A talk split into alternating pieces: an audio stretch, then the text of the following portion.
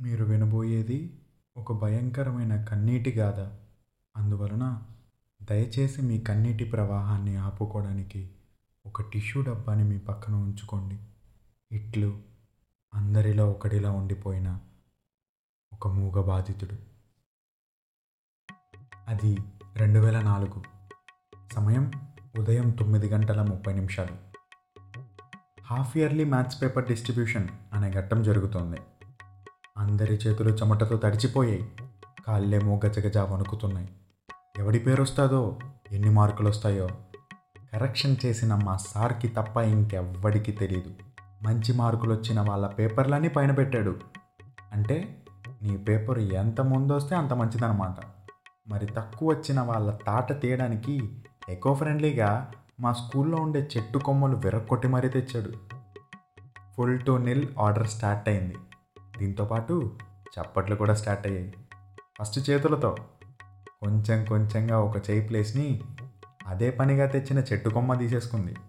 ఇదంతా జరుగుతుంటే మన అంతరాత్మకి మనకి కాన్వర్జేషన్ కూడా స్టార్ట్ అయింది.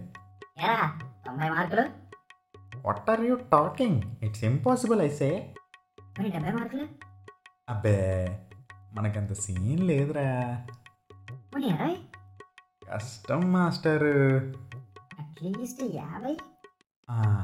ఇది మన రేంజ్. ఇక్కడెక్కడో మన సినిమా స్క్రిప్ట్ లాంటి ఆన్సర్ షీట్ రావాలే అని అర్థం కాని అర్థం ఎక్స్పెక్టేషన్స్తో అర్థం అర్థం రాసిన అర్థవంతమైన కాగితపు ముక్క కోసం ఆత్రంగా ఎదురు చూస్తున్న నాకు అని వెనక్కి తిరిగి పళ్ళు బయట పెట్టి మరీ ఎక్కిరించాడు ఫస్ట్ బెంచ్ ఎనిమిగాడు. మార్క్ రేంజ్ ఏమో ముప్పై ఆరు అంటే జస్ట్ పాస్కి వచ్చేసింది అయినా మన పేరు రాలేదు. మార్కుల రేంజ్ రెండు అంకెల నుండి సింగిల్ డిజిట్కి పడిపోయింది. నా గుండెల్లో దడని నా బుర్ర బీట్ బాక్స్ వాయిస్తున్నట్టు వాయిస్తుంది. నా లైఫ్లో మొట్టమొదటిసారి తరిగిపోతూ వస్తున్న మార్కులకి ఎదురెళ్ళడం కోసం వేచి చూసిన ఎదురుచూపులవి. మీలో సగం మందికి నేను వాడిన భాషా పదజాలం అర్థం అవ్వలేదని అర్థమైంది కానీ సో సింపుల్గా చెప్తా వినండి. నా పేపర్ ముందే వచ్చుంటే నాయన. అని అనుకుంటున్న క్షణాలవి తొమ్మిది నుండి కౌంటింగ్ రివర్స్లో స్టార్ట్ అయింది. అదేదో యుగాంతానికి కౌంటౌన్ చేస్తున్నట్టుంది కానీ మార్కుల్లా అనిపించలేదు. మా బెంచ్లో అందరి చూపు నాపైనే ఉంది. మగధీర సినిమాలో షేర్ ఖాన్ మామ కూడా రామ్ చరణ్ని అంత ఆశగా చూసుండడు. కానీ నేను మా సార్ని చూస్తున్నా. బయటికి రాలేకపోయిన మూగ సంభాషణ అది. ఇంకెప్పుడు ఇస్తావు సార్? ప్లీజ్ అందరూ మై ప్యాంట్ కడిచింగ్ ఇలా నేను లోకంలో ఉంటే ప్యారలల్గా నా ఎనిమిగాడేమో మెత్రవెందని చూసినట్టు నన్ను చూస్తున్నాడు ఫస్ట్ బెంచ్ నుండి కసిగా. నాకు దెబ్బలు పడితే వాళ్ళకి ఏమొస్తుందిరా? హ్యాపీనెస్ ఎంజాయ్మెంట్ అది కూడా కరెక్టే కదా సారు. ఆశ కోపం భయం బాధ. ఇలా బాడీలో ఏ స్విచ్ నొక్కుకుపోయి ఏ ఎమోషన్ యాక్టివేట్ అవుతుందో తెలియని టైంలో అప్పుడు పిలిచాడు నా పేరు. బీజియంలో విసిరినరా విధిగానం? సాంగ్ ప్లే చేయండమ్మా దించిన తల ఎత్తకుండా పిడికిలి బిగించకుండా లాస్ట్ బెంచ్ నుండి ఫస్ట్ బెంచ్ దాకా నా ప్రయాణం సాగింది. యుద్ధం చేయకుండానే వైట్ క్లాత్ చూపించి పీస్ ఆప్షన్ చేసుకునే ఆప్షన్ ఏమైనా ఉందేమో అని ట్రై చేశా. అబ్బే నా పేపర్ పైన మార్కులు చూడగానే నాకు ఆప్షన్ లేదని సిగ్నల్ కూడా వచ్చేసింది. నా మార్కులు మూడు. అంటే నాకు మూడింది రెడ్ క్లాత్ చూసిన స్పెయిన్ బుల్ ముందుకు దూకినట్టు మా మ్యాథ్స్ సార్ ఆ రోజు చూస్తున్న ప్రతి ఒక్కరికి నా బాడీ అనే ఇన్స్ట్రుమెంట్తో మ్యూజికల్ కన్సర్ట్ ఇచ్చి పడేసిండు అంతే ఆ రోజు సారు కొట్టిన దెబ్బలకి నా ఒళ్ళుతో పాటు నా గుండె కూడా పగిలిపోయింది. మ్యాథ్స్ పాపకి నాకు బ్రేకప్ అయిపోయింది. విడదీయలేని మా జ్ఞాపకాలు ప్రతిరోజు నా కల్లోకి వచ్చేవి అవి ఏంటంటే టూ వన్ జార్ టూ టూ జార్ ఫోర్ టూ త్రీ జార్ సిక్స్. టూ ఫోర్ ఒరే నీ అబ్బా ఆపరా రే. Okay okay. ఆ పోస్ట్ బ్రేకప్ ఫేస్లో నుండి బయటపడడానికి నాకు నాలుగేళ్ళు పట్టింది. ఆ నాలుగేళ్ళలో ఆ మ్యాథ్స్ పాప ఎదురైన ప్రతిసారి నా జవాబు సింగిల్ డిజిట్లోనే ఉండేది. రెండు ఏడు నాలుగు ఎనిమిది.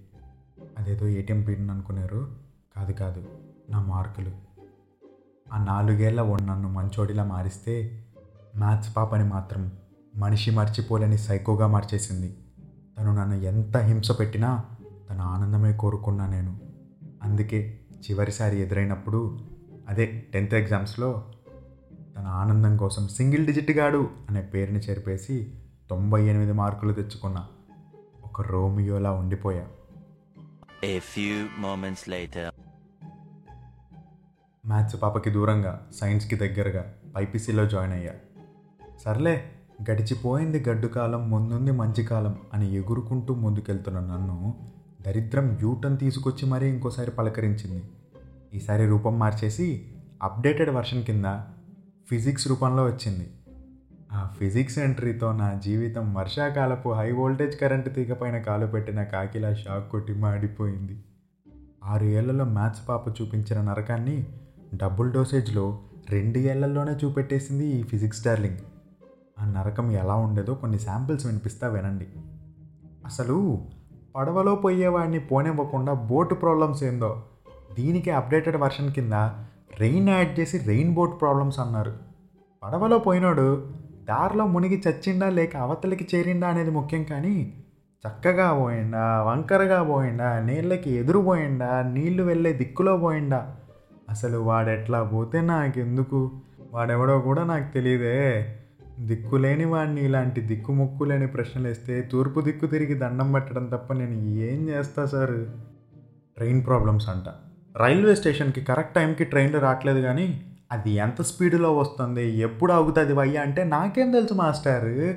నేనేమన్నా డ్రైవర్నా? ట్రైన్ స్పీడ్ చూసి చెప్పడానికి? లేదా స్టేషన్ మాస్టర్నా? ఎప్పుడు ఆగుద్దో ఎక్కడ ఆగుద్దో చెప్పడానికి? రైల్వే స్టేషన్ వాళ్ళకి ఒక కాల్ చేస్తే అయిపోయే తలనొప్పికి మా తలలు తినడం ఎంతవరకు న్యాయమో చెప్పండి మీరే. గొడుగు పడితే అంబ్రెల్లా ప్రాబ్లమ్స్ చెట్టు కింద నీడలో కూర్చుంటే ట్రీ ప్రాబ్లమ్స్ సముద్రం దగ్గర సేద తీరుతుంటే వేవ్ ప్రాబ్లమ్స్ ఎండలో ఉంటే లైట్ ప్రాబ్లమ్స్ ఆల్రెడీ జీవితంలో ఉండే ప్రాబ్లమ్ సరిపోవన్నట్టు ప్రతిదాన్ని ప్రాబ్లంగా మార్చేసిందే ఈ నా ఫిజిక్స్ బంగారం. వై బంగారం? Why so much of cruelty. Why ఐసే నీ పేరు పొరపాటున తప్పుగా పెట్టేశారమ్మా. ఫిజిక్స్ బదులు శాడిస్ట్ అనో సైకో అనో పెట్టుండాలి. కొంచెం కూడా జాలి లేకుండా చిన్న పిల్లాన్నని కూడా చూడకుండా రెండేళ్ళు చుక్కలు చూపించింది. ఇప్పటికీ వర్షం పడితే అర్జున పాల్గొన అనాల్సింది పోయి అంబ్రెల్లా యాంగిల్స్ చూడు అంటున్నా. బోటులో పోతుంటే వంకరగా పోతున్నానేమో అని భయపడుతున్నా. నిద్ర లేచినప్పుడు ఎంత ఫోర్స్తో దుప్పటి తీస్తున్నా? నిద్రపోయేప్పుడు ఎంత వెలాసిటీతో బెడ్ పైన పడుతున్నా అని ఆలోచిస్తూనే ఉన్నా. అన్న ఒక్క నిమిషం ఆగన్నా. అరే అన్న కాసేపట్లో టైటిల్ చెప్తాడు. చప్పట్లు కొట్టడానికి రెడీగా ఉండండి. నువ్వు కంటిన్యూ చేయన్నా ఈ బాధని బయటికి ఎవరికీ చెప్పలేక నాలో నేను దాచుకోలేక గొంతులో ఉండిపోయి ఎర్లీ మార్నింగ్ బ్రష్ చేసేప్పుడు ఎంత ఇబ్బంది అవుతుందో. నా ఎక్స్ అయిన ఫిజిక్స్కి కానీ ఎక్స్కి ఎక్స్ అయిన మ్యాథ్స్కి కానీ ఏ రోజూ తెలీదు. ఇది ఒక మూగబోయిన జీవితం. ఎక్కడైనా మరీ ఎమోషనల్గా చేసేసి ఉంటే ఐఎమ్ సారీ. నా పాడ్కాస్ట్ని మీ ఫ్రెండ్స్ అండ్ ఫ్యామిలీకి షేర్ చేయండి. నాలా మూగపోయిన ఎన్నో జీవితాలకి ఒక ఊరటనివ్వండి. ఇంతటితో ఈ డ్రామాకి టాటా చెబుతూ మీ సందీప్ చెన్నూరు సైనింగ్ ఆఫ్. ఆగండి ఆగండి. వెళ్తూ వెళ్తూ ఆ సబ్స్క్రైబ్ బటన్ ఏదో నొక్కేసి వెళ్ళండి మర్చిపోతున్నారంతా.